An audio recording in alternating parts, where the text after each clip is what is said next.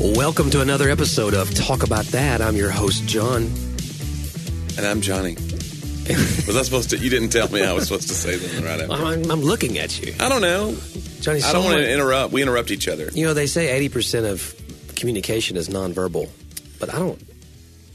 Now you finish my sentence. I don't. Are you sure? Are you sure about all that? I don't really buy into that stat that I just made up. I think one of the things I'm working on myself mm-hmm.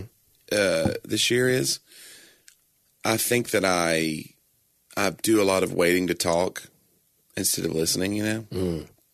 I'm trying to be a better listener because I, I sometimes I'll be like I'll finish someone's mm-hmm. sentence for them. Yeah. They'll be like, "Yeah, maybe we should go," and I'll be like, "Get something to eat." And they'll be like, "Home," you know. so yeah, like, you never want to be that person that's just like just doing that all the time. Yeah, I, yeah, it's um, it's easy to do. I notice like, um, so we we did a thing on Wednesday night where we we're bringing up like a co-facilitator to me and Pastor Andrew into our group thing right now, but Yeah. someone just who's out there, and you know that's when it's hard is when you know people are listening and you're trying to remember content that you know you want to get through in the night Yeah. that you also you know it's it's it's one of those moments where it's easy not to pay attention because it's not just that you don't want to be engaged in the conversation, but your conversation is being overheard by other people, and there, Right. and there's purposes to it. You know, like Yeah. I, I know when we get done tonight, we want X, X, and X to happen. So no, I agree. So Yeah, you talk about co-facilitator too. I think that makes it hard too. Like I used to do these events and then be like the married couple, yeah, and it would be really hard for one of the people not to steamroll yeah, the other. yeah, When you see it, like you don't see a lot of comedy teams right, because of that. Because one's going to be dominant yeah, if you're not careful. Um, very, there's very few. There's there's a pair of twins called the Sklar brothers, and they're out of uh, St. Louis, Missouri, is where they started, and uh, they're pretty well known now. They did had a show on ESPN called Cheap Seats, where they would like watch old shows. But they're really funny stand-ups. But they do kind of step on each other, but it's in a funny way, and they they seem to have this great rhythm together, and yeah, you never see one without the other really and it's it's pretty interesting i think one i read a story on twitter the other day that one of them missed a show one time uh he was late getting to the show at a club and so they like skyped him in or something wow, so they still did the show one was Via on like a, one was on like a monitor like an av cart they rolled it out onto the stage wow.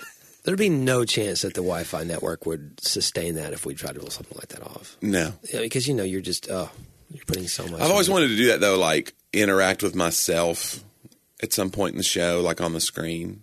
That could be funny, a funny gimmick. You mean like pre-record it? Yeah, pre-record. No, John, What? like in the Prestige, where I've made a duplicate of myself. Obviously, I mean pre-recorded. I just say I don't. I, okay, sorry. It's early, John. Wait a minute. You mean cloning? You mean you're going to be? Is it safe or even legal? You're a dummy. Oh yeah. Well, No, it's fine. it's, Uh, so, what's going on with you this week? What's Man. how's your week? you know when it's going well. Yeah. Uh, Laura had to travel, so um, it, Didn't she go to Touchdown Jesus, she South was Bend? at South Bend. Yeah. No, so I went with her earlier in the year because she has a, a client up there, and we went into the Notre Dame like um, onto the campus and into Yeah. like their their schools. What do you call those things? School spirit stores. I don't know where I'm going here. Where you go buy things. I always want to call it the pro shop, but it's not pro. It's the amateur shop, They have a. Th- right? They should be called. They should call those the They amateur really shop. should. Yeah. Uh, the, I know what you're talking about. It's like the Yeah. bookstore is basically what it Yeah, is. it- you know what? That's a good word. I think it was a bookstore. Just can't. Were kids paying five hundred dollars for a book that's worth eighteen? Then it's a bookstore. I don't know, but the the the apparel was surprisingly affordable because usually, like if you go in the UT shop, you know, just man, it's like, oh, this shirt you could get online for twenty Yeah. bucks and it's fifty, you know. But anyway, I don't like Notre Dame. Um, what's not to like? They've been down a long time. Who who does like? Look, you either People love who Notre live Dame, in Indiana, yeah, yeah, you either love you either love Notre Dame or you hate Notre Dame. Like, but most people I know because we're down here, they don't. They hate Notre Dame. Well, what happened when we, in the '90s they signed this ten or fifteen year deal with CBS to be NBC. NBC. Yep. And so it was like they were on TV all the time when they were bad. Yeah. So people kept. That's what started it. Why do they keep? You know, they're not playing Right. your team. When they weren't in a in a conference either. Yeah, they're not showing your team on TV. They're showing Notre Dame, and you didn't realize like there's this behind the because that- they had they had contended for championships in the late '80s, so it was just like this felt like the right move. Isn't that true that they weren't in a conference? They're still in a conference. Okay, the basketball they're in Basketball, they did join the Big East. I and think. I think there's a real like, what the heck? You know, are you because conference? Think about how much conference plays into what happens with us. So you know, you know the conference conversation, Right. With Tennessee football, how many times do you see somebody online say, "Yeah, but you know, if Clemson was in the SEC, you know, then they would have lost X games because you know they would have had to play Auburn, Georgia, Alabama back to back, and no matter how good they are, all Yeah. they had to do was play Duke." Florida State, you know that I mean it was like their only real game was Florida State. Right. So you take Notre Dame, but they do play a lot of hard, a lot of difficult teams out of other. Well, and then they've kind of proven that they've been in two straight national championship games. I think they've proven themselves, John. I think you need to lay off They Clemson. haven't been. In, I'm talking about Notre Dame now. Oh, Notre Dame. yeah, I think Clint- I think Clemson's amazing, Oh, and I will not stand for your baseless accusations. So remember that part about listening. Marty is my buddy. Marty Simpson is a former Gamecock player, so he played for South Yeah, he was a kicker. He was a kicker for four years, the bad years, the first SEC years. He scored the first six SEC points for South Carolina. That's the trivia question Wow. for Marty. Wow. and I think they lost the game like twenty-two to six. But uh, no, I don't know what. He, uh, but he did score the first uh, six. But so they hate Clemson. That's the big. It's a huge interstate rival, and so he does these videos during rivalry week for the last how many ever years? During what? Rivalry week. It's hard to say, isn't it? Rivalry. rivalry Raggy. week. Easy for you to say. he does these videos, and one of them was about. I didn't know this, but Clemson evidently releases like thirty thousand orange balloons every home game Yeah. and it's a big, huge. Have you seen this? Mm-hmm. It's this big, huge thing. So Marty did this thing where he went around asking people in the parking lot, not saying he was a South Carolina fan, like, "What do you think about the balloons?" And they were like, "We love it. We love the balloons." Goes, "You ever think about where the balloons go?" I don't know. They just burst. You don't know where thirty thousand balloons? It's it's you know whatever. How many home games a year? You know, six home games a year. How many years they've been doing it? He added it up. It's like how many million balloons? He's like, he goes, what's happening to the balloons? So he does this this documentary style, and so he called the video "Death from Above," and he was trying to like t- say it had this huge impact on the environment. And then he told me he was filming it. And I was like, dude, this is amazing. So he went at some point. He was driving in his car when he was filming that video, and he saw this dead deer on the side of the road. And he went and he tied he did not. he tied like these half deflated orange balloons Onto a dead deer on, uh, like with a ribbon. You know, he tied the rope, the string of it around this dead deer, so you couldn't see the deer's head. It was just like covered in balloons. And he was just like, I bet the last thoughts of this deer were, "Why now? Why like this?" Or was something like that. So, do you want to know a weird connection to this story? okay, so, my friend Mike Hamilton, blows up the balloons. my, No, my friend Mike Hamilton. Oh, former, yeah. former uh, athletic director at Tennessee, uh, who we worked on a couple, you know, writing things, and he works with uh, Show Hope, the Yeah. adoption agency, and other things. He got his start, so he was a Clemson grad, yeah. and so he went to Clemson, got his start. He he started the balloon thing. Oh wow. Mike started a, a lot of those things with the I forget the name of the organization. It's a different name. It's a it's an acronym. But there's an organization that Mike was key in leading, and the balloon. Just campus spirit organization kind of thing. Uh, it was in the. Don't tell me the balloons like help charity or something. No, no, no. But it was like in the athletic Okay. department, and he was like a grad assistant in that department, kind of thing. I think. Yeah. And then so anyway, very yeah, interesting. So we should get them both to talk to each other Death from above. about. But dude, I gave this because like as the credits are rolling on the video, like I gave him the idea of like find all the like uh, whatever the Al Gore photos of what's happening to the environment. You know, the uh, what is it called? Inconvenient truth photos of like the the polar bear alone on the iceberg that's melting around him. You know, and he's just floating like nowhere to go. I was just like put balloons around. So he photoshopped all these balloons around the edge of the I mean, I think he put them coming out of the blowhole of a huge like whale. Like the the blowhole was like blowing out. and the balloons are still inflated, right? I don't know. There's like piece. There's some pieces in there too Okay. because that's what happens. They burst. Right, right, right, right. Anyway, Jeez. Clemson fans did not like it, and Did now they they've discontinued the balloons. So they've stopped doing it. Because of the video. Well, Marty says I'll take all the credit, but I hadn't. There was zero research, and it should be obvious by watching it. But he gets so much hatred from Clemson fans who are like, "You're the reason." You know, it's so funny, Oh my god. beautiful. That That that fuels Marty though. He's that kind of guy where it's just like, Yes. if you write an angry comment in all caps, he's like, "I've I've won. You're Yeah. you're this upset." He loves it. See, I'm not made that way. No, me neither. No, I don't like it. I did a show one time. It was just like I'd been on Twitter like seven months. I did a show for the second time at a, sh- a, a university, Christian university in Missouri. And so I was being brought back to do the freshman orientation, whatever. So it's a different group every year. So I could feasibly do it every year, do the same material. But I did, and I did some new stuff. But either way, they were bringing me back, and this time they were inviting former students. They invited, you know, in other words, they were inviting uh, upperclassmen. So some people who had been the year before as freshmen were invited too now. So I get this tweet. Uh, somebody had like copied me. It's the first time I'd ever experienced that where somebody at replied and they used my handle and said, "Oh great, Johnny W's coming back to Evangel." Said no one ever. This was like 2011 Oh when that was still a thing. Said no one ever was like a big dig, you know. And it destroyed me. I was just like, what did I do? I wanted to confront the person. Oh no. I would never do that now, but I was like really young into it, and I was just like, "What?" And they were just trolling. Yeah, they were just Yeah. being, they were trying to be whatever. Yeah. I was like, "Oh, maybe, I, what did I do?" They laughed. I don't. It was Yeah. just, it really bothered me. Yeah. There's that. I forget who I was talking with this week about that. You, if you put out anything, Yeah, anything you're going to do that is not just within the confines of your own home and Yeah. family, and even then, then you are going to have somebody who doesn't like what you do, and that's so so hard. yeah. Even if it's just like one percent, yeah, if you get a million views, that one percent suddenly is a lot of people. yeah. So if you just read every hateful comment, you can be like, "Oh my gosh." But That's the thing. Is like, what do you think about that? Of voting, like voting on.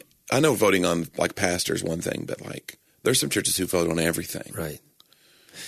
Uh, we've so we recently changed our constitutional. So we had a constitution anyway that the only thing you ever voted on was was was pastor anyway, or a large financial deal. There was a requirement. Right, that so it you can keep absolute control. I understand. right. That's you know that's, That's the, the goal. Well, uh, It's interesting that it's called a constitution too. It makes you sound like you're the founding fathers. it does. It's And very I actually, you know, and I'll nerd out on some of this, so you'll have to draw me back. But was there a continental congress of sorts? who is the Paul Revere of church constitutions? John? That's what I want to know. That's Anywho, I don't think Paul Revere had anything to do with the Constitution, but because people don't know that there was ten years with no Constitution. But anywho, who who cares about the Articles of Confederation? So that's what I want to you know. know, I did visit Philadelphia, and the whole thing about them being the capital for a time and all that. That was really fascinating to me. I like that stuff. yeah, no, I, I, I love that. We're going to Boston in the fall for an anniversary trip. And, Oh, uh, okay. kind of doing a little history walk. That'll be a Paul Revere thing, right? Wasn't that near Boston? Yeah, yeah. The, uh, mid- the Midnight Ride. Oh, Wasn't there another dude, Dawes, that gets like no credit? Yeah, he gets nothing. But I remember him. Yeah, There was a comedy writer who wrote a story, uh, a book of short stories, and one of them was like a six page thing from the perspective of Paul Revere's horse and how he didn't get any credit. And nice. it was his idea, even. We should ride through the. That's a great idea. And then he Yeah. goes, and then he ties me to a post and he goes inside to celebrate. And I was like, well, he'll be back. It's just a really funny, funny idea. anyway, go ahead with your church. Uh, I was just I'm sure say, it's fascinating. Yes, John. I'm sure it's very fascinating. I think I think my issue with the marriage of American democratic Yeah. ideals to biblical structure Yeah. it, is it may be the best up to now human system, but it's still far from biblical, and it does get us it gets us in trouble. Like so, I'm not again. I'm a history teacher. You know, I have a Yeah. so I'm, I'm totally pro American government. Like everybody understands, I'm not. I'm not anti democracy. Uh, I'm just. I think though that the ideals. Again, we, we use that example before. The two little root systems get so intertwined that people no longer know in church world where the biblical system and the earthly system, Right. you know, stop and end. So when you're voting, voting's not in the Bible. That that, that that's the, the the truth. I'm for voting. Am I making this clear, Johnny? Man. for my for my poli- for my for the You politicians and for the fascist people. son of a gun. But in the Bible, um, that really wasn't that really wasn't the way that it worked. In the early church, certainly, you know, it, there wasn't a voting thing. Now they would gather together all the leaders, and they would they would just come to consensus and decide and seek God's counsel. And the reason we don't do that is is we don't trust leaders, and Right. often we have good reason not to trust leaders. Well, and if you go the other direction of it, though, if you if you say, "Well, we're going to be spiritual about this," then it's like you could have like a flaky person saying, "God told me oh, Sure, no, there'll I- be no yeah. vote because God appointed me." I think How could you ever argue with that guy? I think people. I think. I think that early systems of church governance in the United States were put in place for good reason. yeah, Because yes, you know, if you don't have Paul or Peter at the table and somebody's misusing that system and just claiming authority, so I, I understand why it's there. yeah, I think you know where we've gone to is kind of a hybrid, and a lot of churches have. So instead of like we're not going to look if we come together to vote on everything, yeah, then you're just number one, your church membership is often not, you know, as vested as elders or leaders will be. They're Mm-hmm. they're there and they're excited, but it doesn't mean that they're When they can see the long throw, they can see pitfalls and yeah. You got elders to go, look, I'm in this and, and, and then the members the members are a part, you know, what we do now, we have an eldership model. Um, members then don't have voting privileges. Members are a part of a spiritual body. That you know, that's our thing. And so there there is a voting body though of Yeah. a, a larger group of elders. So um and you know, the deal is though, we had the other for so long and in 14 years they never voted on one thing except changing the constitution to go to this model. right. So you know, because if you're not going to have a new pastor, that's really the only time that that those things matter. So I'm not opposed. I get bringing in a pastor to let members meet them and all those things. Yeah. I, I do think it would be It is weird though those Sundays where you're like auditioning. That pastor's kind of Mm, auditioning. Try out He's singing for his supper. It's a weird moment. that's when I would rather. I think it would be healthier if if there were elders in place that the people were that they trusted, you know, to say, Yeah. hey, um, we're going to really vet this process and do this, and as you guys decide, because here's the deal: your vote really is your attendance. I just, and it's okay. We don't need complete. We don't need everybody to be in complete agreement on everything. Like that's not the body Yeah. of Christ either. It's okay that you have a dissenting viewpoint. We got to learn how to actually deal with conflict and deal with disagreement. I think that's a big problem. The reason we vote Right. is it now shuts down the opposing viewpoint and now the, the majority wins when it could be that the body is is enriched by a proper biblical respectful forgiving gentle you know dialogue whereby we're okay walking away saying that somebody doesn't agree with me or that we both are able to listen to one another to the point that we come to a better conclusion that was neither one of ours but somewhere in the middle but that sounds all too idealistic, though. That is the biblical way. That's the biblical way, but it's hard. and and so, I disagree with everything you just said. So let's test your let's test your theory. Johnny, I understand that you disagree, and with gentleness, I respond and say it's okay. I still love you, even if you're wrong. no, anyway, I'm I'm cool with it. I get it why people do it, and and and there's there's because I'm sure somebody's listening, going, well, yeah, but I was in a church where, like you said, It's a tough situation to some go guy through. Got the, some guy got Yeah. leadership, and he was the wrong guy, and nobody could do anything about it. So I understand Right. that why we have it. I just think that you, we cannot. Did you grow up in a church like that though, where they had to Nah. audition people ever? No, because my I grew up in my grandfather's Right, your church. grandfather's Yeah. church. Yeah, it is a weird moment. I went to Christian school that had a church attached. You know, it was a church and school, uh, and they had a pastor there for many years who was beloved, much beloved. Um, and he had an affair with somebody who he was marriage counseling. So it was the total like prototypical church moral failure. Well, but that's a double whammy because you you're literally abusing the power, the Mm-hmm. Yeah. authority that you had to do good. And Yeah, the people loved him so much that they made her out to be the temptress, awful person. She she uh, was a member of that church, of course. Her daughter went to that school, was a cheerleader. Was just it was a huge mess. So when I started, probably junior high, they were in their the process of their church, which we had chapel. I didn't go to church there because I grew up Pentecostal. They were a Baptist school, and so which I got grief for all the time. But they, I had heard they were interviewing, so they would have. I mean, they must have run twelve or thirteen guys through there on different Sundays that were basically let's. And I don't think they voted right then. I think there was a council watching, and then they chose another guy, and then he would do the chapels because the pastor of that church would do the chapels. So I loved the guy they chose. I thought he was great, but I just kept hearing from kids that were part of that damage. They were like, "Oh, Pastor so and so, you know, he they'll never fill his shoes." And I was like, "Well, I don't know that he needs to have his shoes filled, you know." Wow. But I think it's okay. Like there is forgiveness, there's grace, and all that. But it's the idea of too of which we've never really talked about this before. This idea of if you have this moral failure and you're this leader of of people, and you're like, well, let's restore. That's the biblical way. But does that mean put right back in the same situation that caused the problem? In essence, you know, Ted Ted uh, Haggard, great example. Yeah. You know, he led not only he led one of the largest churches, he was a he was over a body that led like twenty something thousand other churches or something. Right. So he was over a huge evangelical organization when he had his scandal, and you know they did an HBO documentary about it, and it was very pointed at the church for not restoring him, or they turned their back on me, and all this. And it's like, go run a soup kitchen. Right. If you still feel like you're called to ministry, don't you don't have to necessarily be the leader of something anymore that's it's seen on TV every week. I just don't understand that idea of like it immediately you want to blame somebody yeah. When you made your own situation. I, I'm fascinated by like your thoughts on what what's the role of the church when there's a moral failure. What are the limits? What are when do when you go? All right, you're done. Like obviously, if it involves like a child or something, we have limits in our culture. Right. Like you know, like if if there's if you cheated on your wife with another woman, like this pastor did, he was in a position of authority, but it's different than being in a position of authority and then there's a child involved or something. Right.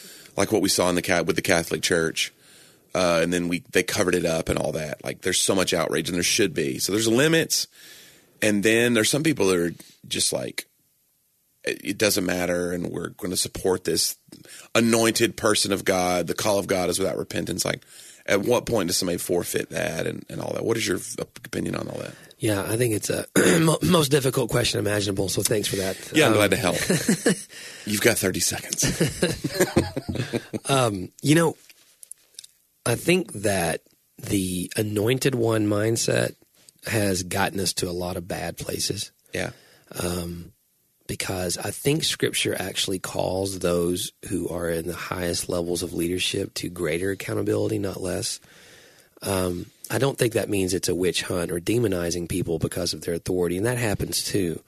But I think that I think, and, and this may not seem like the answer everybody wants to the question, but I think it's necessary for me Yeah. Because everybody wants a well, you know, yes, forgive, no forgive, or don't forgive, and, and, and everything's real summed up. I really believe the reason that people at any level of spiritual leadership have these kinds of failures is because they're not experiencing a fullness of transparency within. I mean, in fact, Andrew's been talking about this a lot. He's been going to a lot of meetings with pastors. So you'll have 20, 30 pastors in the room, and there'll be somebody will ask them, do you have anybody in your church that you are accountable to that, that you can trust? And most of them say no. All of their accountability that they have to find is to be sought outside of the community they're in because it's not acceptable either Yeah. in their minds or other people's minds for the person leading you to actually struggle with the same things that they're leading you Yeah. to, to overcome. So these guys are just teaming up with other pastors, but then within their community, it doesn't it doesn't exist because it wouldn't be it wouldn't be tolerated. Yeah. That is the problem. So because if we can't be real within the actual communities that we're that we're serving in, or much less that we're growing in, Yeah. then we're actually like trying to perpetuate or sell I'm going to use this term, a product that we don't use. So we're telling everybody else mm-hmm. inside that room, hey, you should all be sharing this life and your weaknesses and all these things to everyone else. But I'm going to go do that elsewhere, not here. But some of that's the expectations of the church members. In other words, we can say, well, why isn't the pastor being accountable to us? I want him in my life group.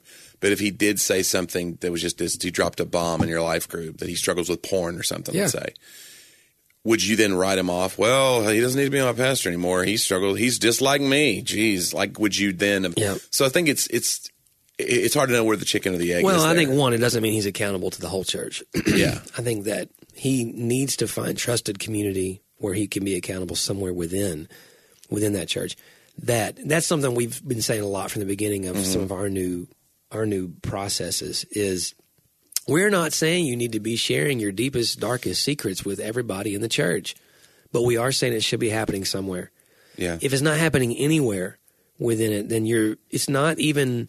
It's not just an exposing. That's not our point either. The point is not, oh, let's expose all the embarrassing things. It's that without light in those places, then you are hiding something that's hurting you. yeah. Like it's hurting you to to carry this thing in, in the back that nobody knows about, and then putting on this other mask because you really want to be good, you really want to be Christ-like, all those things. But the way to become Christ-like is to allow Christ to deal in the light with the things that you're dealing with, to be transparent. And if you don't have a safe place to do that, then it's just this vicious cycle Yeah. of you didn't set out to be fake, but you end up now having areas of your life that are fake that you don't expose to it because you have no trusted place to come to because that's not the context that we've all that's not the premise of the whole gospel for us. The premise of the whole gospel is that you can be you that Jesus already knows who you are. Mm-hmm. He already gets it. You're not hiding anything and that he that, that God's people can be a place where you are actually not just working through those things. It's not just therapy, but that Jesus also does a work in you supernaturally because you are courageous enough to not present yourself as someone that you're not. And no, I think if you get that whole idea that the mess is out front, Yeah. Um, like I think about that. We talked about it before. I just think about Paul's opening line is always it, it's it, it, we've we've made it so we we've summed it up as some almost sacred thing that he's on stained glass, but Paul's opening line is, guys, you know what? I, I'm do you know I'm crying because he said I would come to them with tears and Yeah. trembling. I think he had a trouble getting it out. Like, okay, here's this big moment to preach this big sermon to people who've never heard about Jesus, and he's in the corner trembling, and like, I don't know if I can do this. Yeah. I came and I'm, he's got tears in his eyes. Guys, I'm going to do this because this is what's important, but you need to know something. I used to kill people. I used to enslave women and, and men alike because of the thing I'm going to talk to you about. And the only reason the shame doesn't crush me, he's not he's not doing the tears out of shame. I just think this is still a difficult topic. He's leading with his brokenness, and because his he had such a drastic thing, I think he was he stayed in touch with it. He never stopped considering himself the chief of sinners. Never Yeah. stopped being amazed by what true grace was. He never he never walked past that. And I think that we've just stopped. You know, we, we had a big discussion at a table Wednesday night about it that you know, well, I don't have this story or that story. So when a pastor thinks he doesn't have a he doesn't really understand uh, and, and I get this because this has been me, but I think this is what's happening uh, to, uh, to your scenario. Yeah. I think I think when when a pastor doesn't consider the the price of what was paid to be as great for his brokenness as for someone else who is the you know the pornographer or uh, the the person who is trafficking or all those things. Well, I'm not that bad. Any anytime we have a I'm not that bad Yeah. mentality, it's completely cultural. It's not biblical. And and there are biblical levels of human consequences that will come for different things. Yeah. So yeah, uh, th- that's just that's just proverbs. That's just wisdom. You- You're going to go shoot somebody, then yeah, you're going to go to jail. Yeah. Okay. And if I'm going to tell a lie today, I'm not most likely. So it depends on what I lie about, I suppose. Now, if you're lying about someone you shot, Johnny, I don't even know where to Uh, begin. man, that's a lot. But- There's layers. But this, but this like idea that I'm not trying to make myself out to be worse than I am. I'm trying to discover how bad I was the whole time, and that that's actually a big, a huge part of the good news. Yeah. People who don't know they need to be rescued don't get rescued. Yeah. They're not looking for it. They're not grateful for it. They're not. And so I think a guy thinks, well, I've been in. I'm, I'm the leader here. I'm doing great, and these people are in trouble, and he's in trouble the moment he thinks that. And the reason he thinks that is he's not sitting in a group in his house. I don't mean like, oh gosh, it sounds like I'm I'm perpetuating groups and promoting groups, Johnny. Groups by Get in a definition. life group today. My goodness, groups have to happen by definition to have a community of some sort. You got to be in a group of people. So Yeah. I, I get it. But I'm not talking about the church systems. But if I don't sit across a table from you and say, "Hey, dude, you know what? I had this thought about this other woman I shouldn't have had. Hey, dude, you know what? I'm struggling with greed." Because I, you know I, I, I have this earthly security thing, and and, I, and when I even when I dream, I'm not even doing anything, but when I dream in my mind about things, it's always me having more, having more, having more, and I think that maybe Yeah. I have a problem here. If I've never had a safe place to do that, where you're sitting with me in that body, and that people know I do that, they don't Yeah. have to know what all it is, but they should know I'm doing that. They should know that.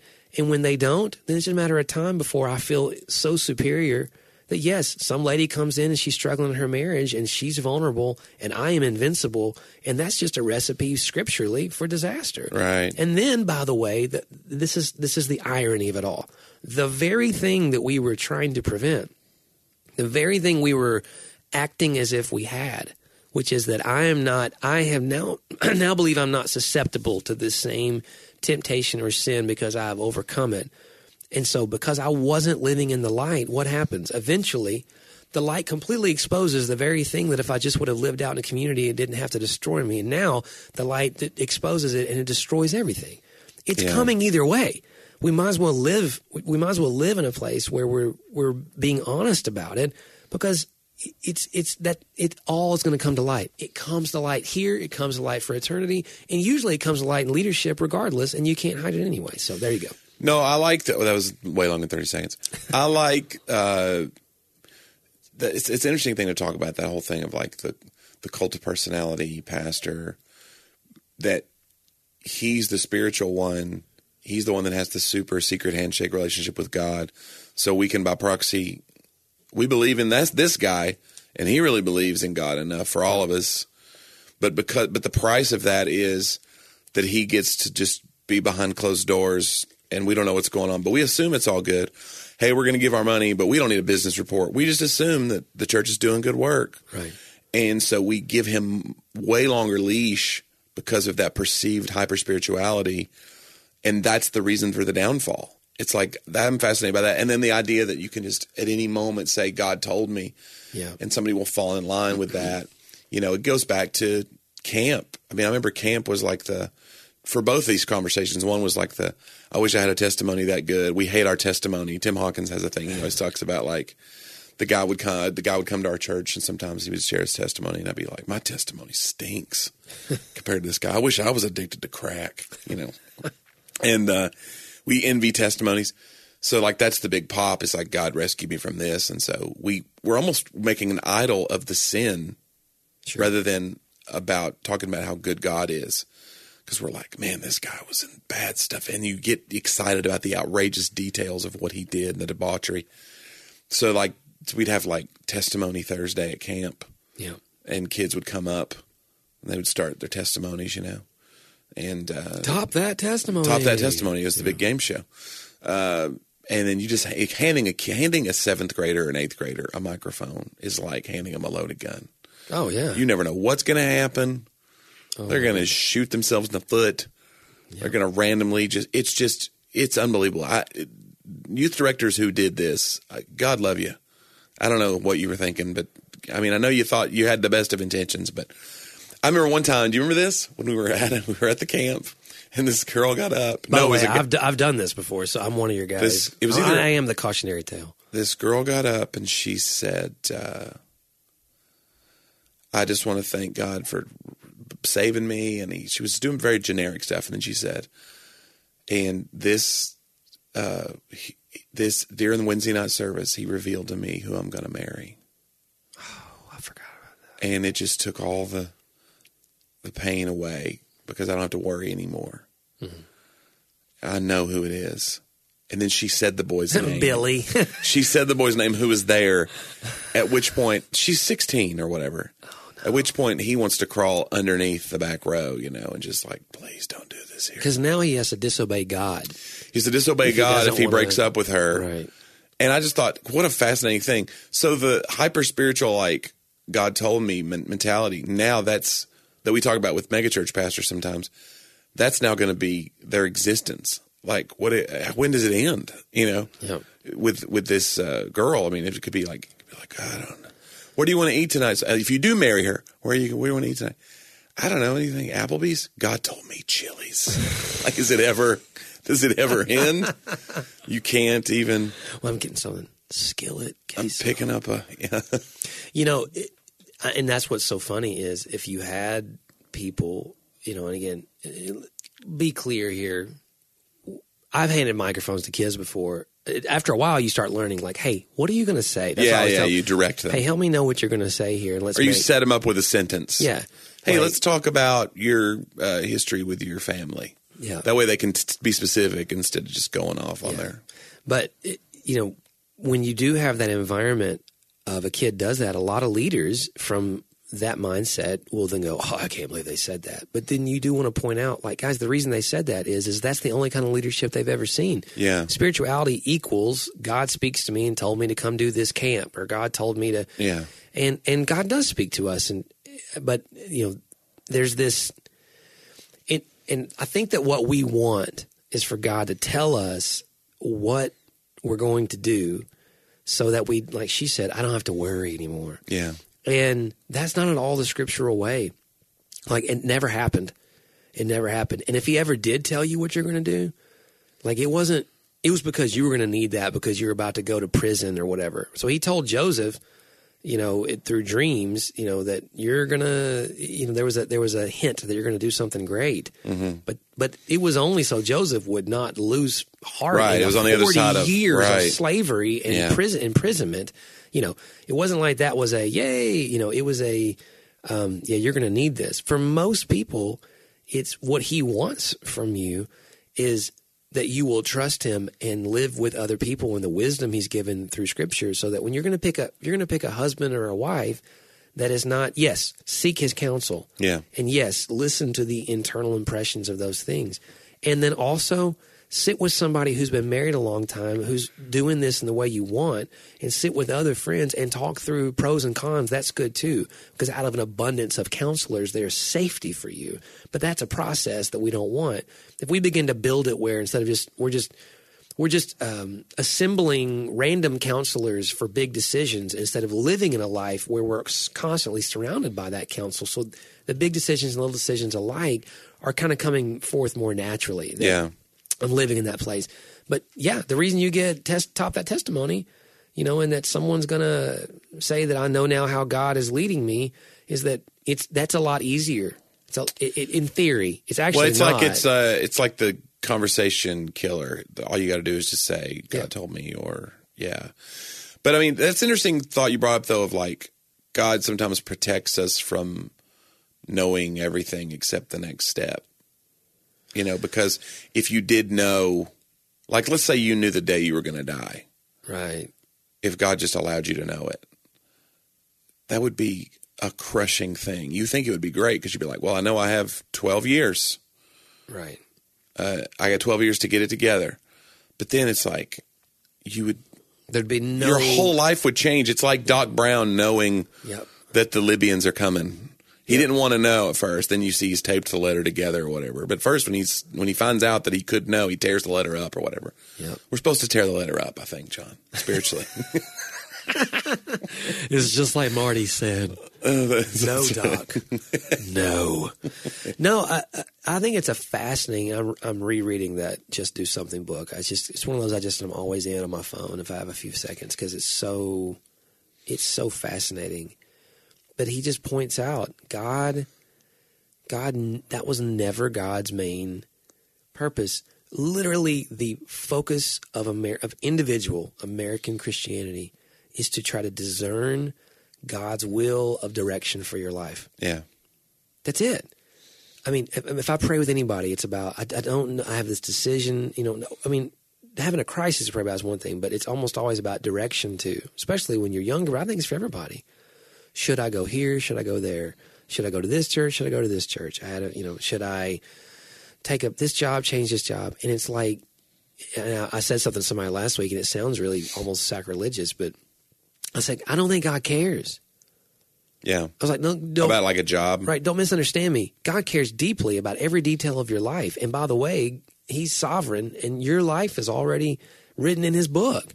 But does God want you to know what's in that book? Yeah. He doesn't.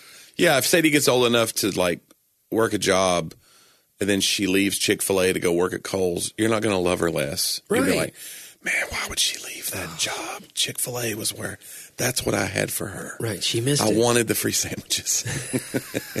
that, that there might be bitterness there. right. Because what are you going to get at Well, Kohl's? who among us, right? You want a 10%? They don't serve sandwiches at Kohl's. No, not now. They should. Well, it's an idea. I've taken sandwiches in the Kohl's. Have you just snuck in a sandwich? You're like, it's going to be a while. Laura's, sho- Laura's a shopper. You know what bugs me about Kohl's and about every. You know what? If they would just put seating for those of us who are not shopping, just put a dude chair in there in They every want. store. They don't want you loitering. They don't want you there. Well, I promise I won't even look up. I won't make anybody. That thing is though, yeah, because if you wander around, you look You suspicious. look worse. Now I'm hanging out. So let's just say Laura's trying on swimsuits. Now I'm hanging out in the swimsuit department Right. because I have nowhere else to go. You know. Right. So you- there, you I break, have no choice but to break try out a on some swimsuits and break out a sandwich. And- I got some marinara on this one, so just bring it up. It's a two piece though. The bottoms are fine. Yeah. Anyway, it got weird. How did I end up in a You ended up in a piece in that scenario. with sandwich juice? That's a hundred percent true story. I can't believe it. The- But you, I think if you really came down to it, how much of your daily, actual, functional Christianity is asking God what's going to happen to let you know what you should do? Or I've done something and I'm asking God to either support it or Yeah, protect you from the consequences Yeah. of it. and it's like it it it and how many people are most disgruntled with God because God did not tell them. So now they made a decision, it didn't turn out well, and they feel like God abandoned them in it. And the, the truth is, God's with them in the bad decision. He's helping, and they don't even know the level of how much worse that could be affecting them. Because you know something with Sadie, you know, Sadie and I were having a thing the other night. It was it was a Laura was on a trip. I had this thing of of uh, soda water, and we love fizzy waters. And then I had this. I was cutting up a lime just to put in the soda water. And so she saw the lime, and she immediately she loves to work in the kitchen. She said, "Oh, can I cut some lime?" I said, "Okay, you know, don't hurt yourself, kind of thing." And I know she hates soda water, so she goes to pour soda water in this cup. And I said, "Honey, don't waste because there's not that much left." I said, "Don't waste the soda water." Oh, Daddy, no, I won't. I said, "She said I'll drink everything I put in there." Right. I said, Sadie, you hate soda water. And you're going to waste my soda water because you're not listening to me. Okay? So don't do it. it's okay, Daddy. I'll drink everybody. I was like, okay. So what do you think happens? She puts it in, hates it, Right. squeezes the lime, hates it, goes over and puts sugar in it, trying to make it sweeter, hates it still. And and she has this like really um, um, this gag reflex that's sensitive, you know. Oh wow. And Okay. so, and I had to be that guy, but I said, Sadie, you're going to drink. You're 10 now. You're going to drink every drop of this. Wow. I warned you three it's times. like you locked her in the closet to smoke all the cigarettes or whatever. Like the, that's the old You don't come out of there until you've until you've you- drank this soda water. You have chewed this entire package of chewing tobacco. So I said, Sadie, honey, this is the thing. I, t- I told you, yeah. I, I helped you in this moment, and you you wanted your own way, you know. But here's the deal: I actually told her what would be helpful in this scenario of finding God's will. I actually told her what would happen, and she still didn't want to do it. I want her. I think there's so many principles of wisdom that we're not applying, looking for a specific answer. It's like God, should I marry this person? God's word is filled with wisdom on the right, Right. who to be person. around Right and who to who How- to avoid. how it works, how you know if if if a person's a complainer, this is what it does. In your By the way, my favorite scripture about relationships is it's better to sleep on the roof of a house than to live inside it with a quarreling wife. Yep. is- Or husband that was just written by a man. So if it had been written by a woman, it could be the, the husband too. It's it's true of both. It's true of both. You made it. Okay, that's fine. Oh, no, look, Solomon was not the guy you're going to put speaking at the women's conference. You know, well, that's saying? true. And So- Solomon had like these ornate, like castles and you know, huge temples, and I mean, he had a pretty Well, big sleeping on his roof, he probably sleeping on his roof is probably like a nice. He had like a penthouse. he did. He was like, ah, better- oh, it's way better on the it, roof. I got to go up here to this penthouse now. Where one of one or twelve of my concubines is probably. Right. If she's already up here. I have a thousand wives. And wow. Um, the wisdom of that scripture is suddenly, Suddenly fleeting. deflated it a Yeah. little bit. But that's the point, though. Like, that, I'm not harping on this, Johnny, but it's everything. It's everything. The reason I'm harping on it is because it's true. Like, if we would have lived in the kind of relationships God has for us, then we never would have spent six months dating a dude that we have no business marrying because somewhere in our life would have loved us well enough and we would have let them in enough to say, hey, Right. he's kind of he's kind of a jerk. Yeah. He doesn't y'all don't have anything in common, doesn't treat you with respect, doesn't listen to you, doesn't have a future here. All these things would be okay to say without them being offensive. How dare you talk about my relationships? Why don't you just love me the way that I am? Loving you the way that you are is where we start. You know, and we always have that. I love you just how you are. Absolutely. And you're hurting yourself. You literally keep stabbing yourself with a knife in the knee. And I don't like that for you because you're in pain all the time and it gets infected. So, hey, I love you enough to also tell you here's how to not stab yourself in the in the knee with a knife, Johnny. God, what that isn't that is- is beautiful. Is- I think I heard that in a song. Stab myself in the knee with a knife. I think is a Marilyn Manson tune. It's uh, he's uh, No, I, I just I, I just think then you could say, God, yes, guide me. And that was the other thing in the book. There's a difference between God guiding you and God telling you everything to do. But guiding means that you're going to keep rowing, and I'm going to I'm going to keep adjusting the rudder. yeah, But you're going to have to keep going forward. You're going to have to keep moving and, and doing these things. But if you're going to stop and wait, asking me to row like I am, I'm the current, I'm the in all the metaphors. I'm the boat, I'm the water, I'm all of it. But I'm gonna I'm gonna move. I'm asking you to go, yeah. and then it's just okay. And so I think I think in those uh, that seems to be the theme today. In those scenarios, and how many how many things in life are we just not going because we're sitting back waiting, even upset that God's not telling us where to go? When Yeah. it's like, hey, row, and go the ways that are. I love that we said all the time that that this is the way, walk in it. Not like north necessarily, but like if you decide to go north because it seems the best to you. In fact, there's a great scripture where the early church fathers come together and say, It seemed good to us and to the Holy Spirit. Mm-hmm. It seemed good to the Holy Spirit and to us. I think it's how they say actually. Like, we think this is where God's leading us, and this also makes sense to us in the natural. That's a great way to make decisions. It seems good to the Holy Spirit and to me. I don't feel anything in my heart saying, oh, this is awful, you know, kind of thing. But even if I feel nothing, Yeah. it's okay for me to search wisdom and counsel and all those things and, and to try to come up with a, a decision as well. So, But you talk about the marriage thing. Like, did you do? Uh, did you do any missionary dating? Like where you know what I'm talking about? Like where you find the lost cause. You're really just hung up on somebody because they're the bad girl, but you like make it like. But when she when she gets on fire for God, though, it's gonna be something else. Were you attracted to the bad girl? um, and what am I allowed to say here? I don't know. I'm always afraid somebody Well, no, that, nobody's that I gonna- care about is going to listen and Well, be like, you can. know, I want that to happen. I don't want them to think That's that exactly what I it's so judgmental and be like, oh yeah, they were the bad girl, you know. But Well- Johnny, I was a bad kid who thought I was good. But anyway, but I just totally turned Somebody, wouldn't it be funny if that was true? Like somebody thought that you were there. we both thought it. They thought that you were. They were saving you. So I had a rule. I had an arbitrary, law-based, legalistic rule that I would not date someone who was not a believer. Okay. Une- any unequal- version, yoked. like Right. just just a profession was enough. Anything after that, profession of faith. yeah, like oh yeah, I'm a Christian, and no matter what the heck else they were into, Yeah. no matter what the heck else they were. I said what else and what the What heck. the- it sounded like I was saying What the hell? what the heck else they were. Anyway, The Incredible Hulk. Go no ahead. matter, no matter what else they were into, Right. like eh, that was that was such a ridiculous non-standard because I'm in the South. There's not a person around that won't say, "Oh yeah, I got Yeah. baptized." Sure, you know. So It was a ridiculous thing. It was right And- before I got this neck tattoo. Not the What's neck with neck tattoos. tattoos, Jeez. Johnny? I'm just trying to. God, you're so I'm legalistic. so legalistic. It's You really true. are. If No. you're listening, you have a neck tattoo. No, but I remember having girls tell me, like, I don't think there's anything wrong with having sex before we're married, Yeah. you know? And I'd be like, well, look, I'm not going to do that, but we can still date and hang out and whatever, you know? And then I, I remember having that conversation with one girl. She was like, I was like, are you cool with that? Because I'm not going to, I'm not going to go all the way. Right. Like, I'm having this conversation. Like, I needed community. Yeah, you did. I need somebody to go. And she's like, yeah, I'm cool with that. And she was great. And that was great. And it didn't work out. I know, shocker. Oh. I know, shocker.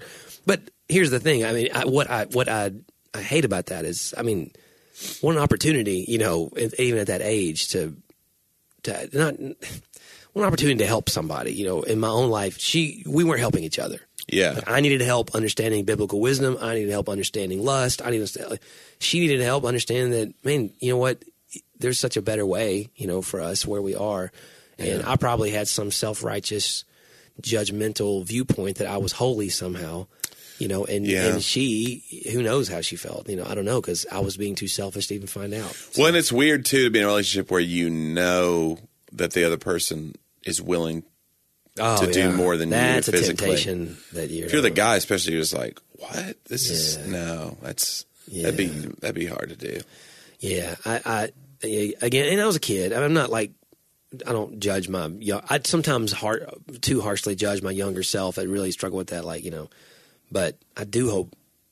I, I, I think that missionary dating. I used to say it doesn't work. We used to preach as a youth pastor. Yeah. Don't you bring in those people, and you're going to date them and hope. And usually it You didn't. won't bring them up; they'll bring you down. And the deal was usually it didn't work because of community. Because Yeah. your relationship's not going to last longer than six months in most high school relationships. Hey, everybody out there, we always used to say this: your relationship when you're dating will end in one of three, sorry, one of two ways. Generally, you're going to break up or Yeah. you're going to get married. Right. And so, if that person came to your youth group because of you, mm-hmm. then most likely the other kids are not going to engage them because they're going to assume that they're with you and they're fine. Oh, okay. Well, that's that's you know so and so's girlfriend, and so she's with him, and you know, and the girls don't engage. Like y- the context of why you came was that relationship. So then, if they come in, they make a decision for Christ. That happened a lot. They're involved. They love it. Everything's great, and then y'all break up the deal is that context is still that, that they maybe haven't. So I used to say, "Look, if you're going to do it, that's fine. I would rather you do it than not do it. Bring people around.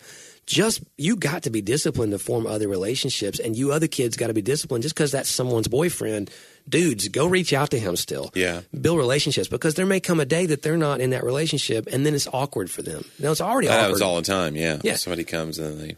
Yeah, now I don't want to come back because now you, and if you didn't form relationships, you're going to assume everyone hates you because you hurt someone's feelings and all that stuff. But It's tough being a teenager, man. It is. Good grief. It's a lot. I was thinking about my favorite thing ever growing up in church and going to church camp and stuff is uh, the phrases that we would use that were somehow worse. They sounded creepier than the thing they were trying to prevent. And my favorite example is mixed bathing. yeah, it's so much worse. Mixed bathing sounds so much worse than just boys and girls swimming together. it sounds like It does. It sounds like just a debauched just horrible in a, in a Caligula. bathtub. Yeah, just horrible mixed bathing. thanks, thanks a lot, preachers, for helping us with that one. I mean, I know it's technically called a bathing suit, but why would you just you just Right. Well, that's a putting- that's a very old, like it's a leftover from back when bathing suits that were the where the term. or the bathing suits. Yeah, mixed bathing had to come from then. How did bathing suit become a bathing suit? What a weird thing. Like you bathe naked. Yeah, but I think bathing and swimming, the two words, just means it just means getting into water. Why is it not called just a swimsuit? It should just be called a swimsuit. Well, it kind of is. It is, now. but I'm See saying previous story. people still say bathing and- suit. People still say bathing suit still. I don't know what's going on. Yeah, Mixed bathing. it's That's funny the things that are left over. yeah. Yeah, mixed bathing. I always think about that. I don't know why it's the funniest. It probably wasn't yours. You told me the other day because I brought it up Oh, about the oh, whole, peeing in the pool. Yeah, that's not yours. just it? into the pool. No, that's not mine. You'd always said that. I'm sure I gave ample credit You know, there's a big difference between peeing in the pool and peeing into, into the pool. Yeah, It's important. so It's funny. important distinction. Well, about listen. We said this about the pool thing because there was a story we talked about how the you would get in the pool and you would, they would threaten the kids. Yeah. we know how much pee Yeah. is in this pool. There was a story literally a couple weeks ago, and it was uh, from a Twitter account that I follow called Mental Floss, and they post these weird Yeah, yeah. articles, scientific findings and things. And uh, it said science can now determine how much urine is in your swimming pool. And I was just like, why don't you just title this article, So You Never Want to Swim Again? Because why would you want to know that? It's a, it's got to be, it's got to be a lot. It's got to be gallons. I don't know, Johnny. I mean, we I, you treat it, Yeah, but it's still. but you're drinking water that has urine in it. It's treated. Well, all it's been- water, all water is recycled. But it's not been. It's been treated and run through a thing. It's not still in. Right. The urine's not not, just- still a part of it. You're not in the petri dish where the chemicals to treat it are being added. Like you're just another thing jumping into it. like you're weird- in the water processing plant. It's called a pool. Yeah, and there's like chlorine and other things in there that are that are supposedly diffusing this, and yet I see kids floating on their back like spouting it like a fountain. You're just like, oh no. Yeah, when they get in their mouth, that's when you get that water out of your mouth. Oh, Yeah, but you know we did it. I We- want to we out great. You know, we went to the. I'm going back to Gulf Shores with Curry for our anniversary uh, this Sunday, and we're taking the dogs with us this time, so that's going to be a nightmare. But one of the things we've thought talked about is like, wouldn't it be cool to have a beach house, like a little vacation home, you know? But then the sand it bothers me after a couple of days. I'm like, eh. So like, so then we were talking about like we need like a, a lake house. We're more lake people probably. Lake. Wouldn't you know? There's no sand, whatever. You can still swim. You can go boating, whatever it is. And then that night we're in the hotel. We're watching this show called Swamp creatures. no, it's called it's called I almost died or something almost killed me. And uh, the host is the guy BD Wong from the remember the uh, Father of the Bride movies, the Asian dude. yeah. He's that guy. So he's like BD Wong's like, here's the case of, and he starts telling this case of these kids who they were fine, totally normal kids, and then four days later they're in the hospital. Seven days later they're dead.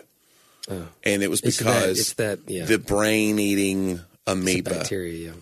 that gets up your nose. It Oh, goes into your brain and eats brain tissue.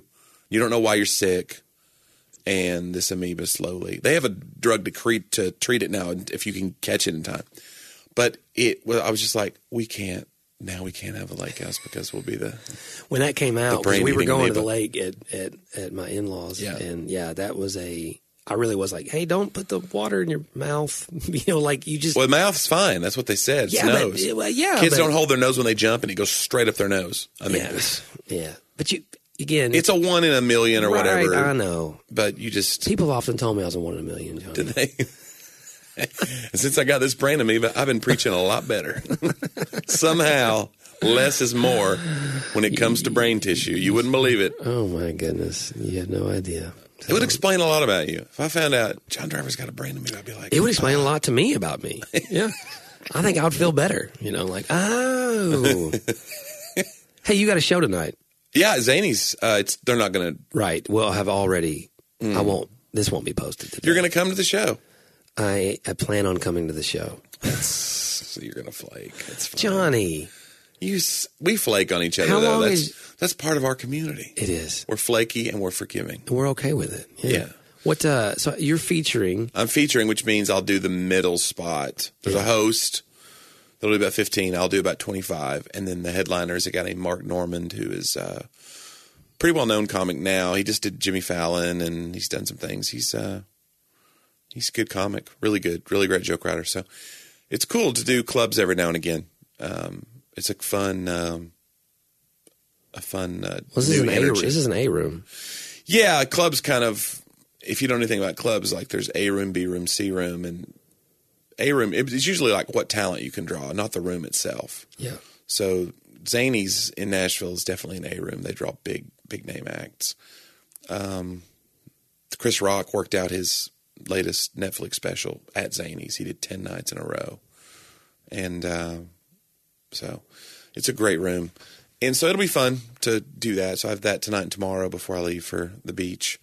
and uh, it'll be fun to kind of stretch my legs a little bit uh, on a stage like that. They're fun. I've always had a good experience there. Some people are like, "Why? How do you do comedy clubs?" Like when I first started doing clubs, I always thought, "Like, is this going to be like?" I didn't know what to expect, and it's just I don't know. I like it. I like the different energy of like somebody who is not necessarily invested in your career at all. Like, what do you really have? Yeah. You can find out what you really have in a club. Yeah, it's all content. You know, Yeah, yeah, it's so- not you can't you can't rely on the room. Yeah, you can't rely on politeness. Right. yeah. It's like, no, we paid a ticket price. Bring it. Right. So you got to bring it. So, No. but I, I, it'll be fun. Oh, I Excited. I plan and on- if you don't show up, I'll know. I'm going to look out there and I'll see you. It's a small enough room that I'll be like, John flaked again. No, here's the deal. What if I came and then left though you just didn't see me? You know what I'm saying? I'd be like, dude, great set. Sorry I had to split. You're like, where were you? I was like, in the back. Yeah, that's true. You like, could do that. which table? And I'll be like, you could lie, the but third, you the said third one. you said that you're not going to lie. Remember in- before we first started the show, you said, "I'm not going to lie today." Did I say that?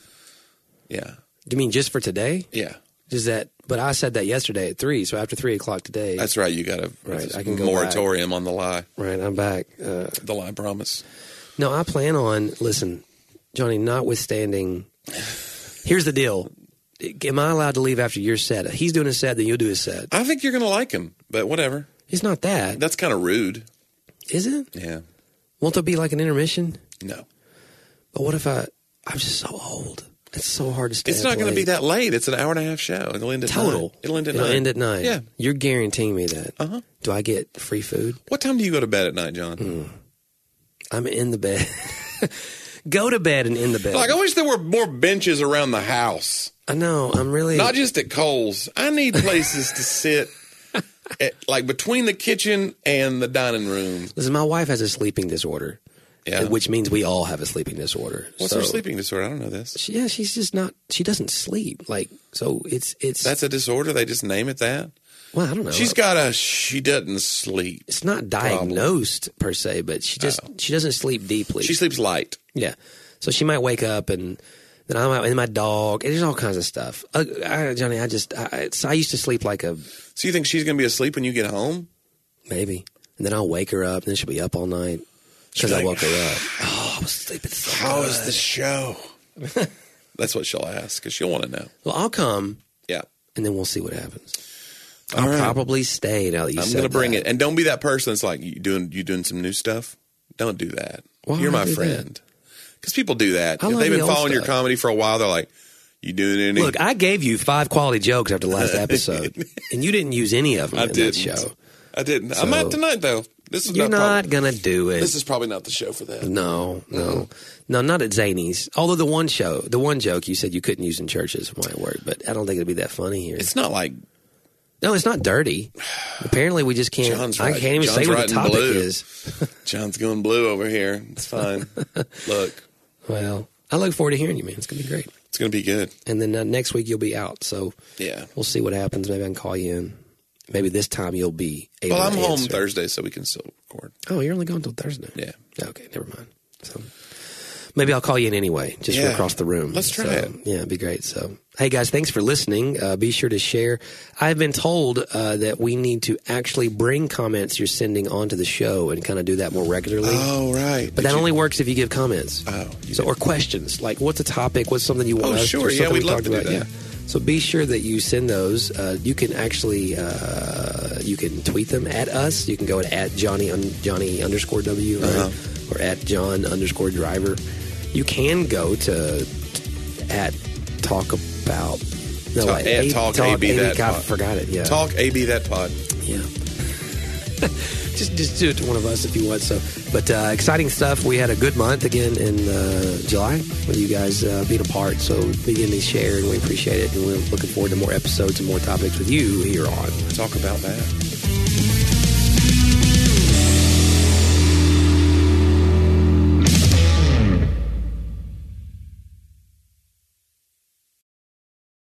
Is life feeling chaotic? I get it. I'm Rachel Wojo, host of the Untangling Life podcast. Don't miss the passionate encouragement and faith based resources you need to help you clear your head and calm your heart. As Shell says, it feels like Rachel always knows what I need to hear.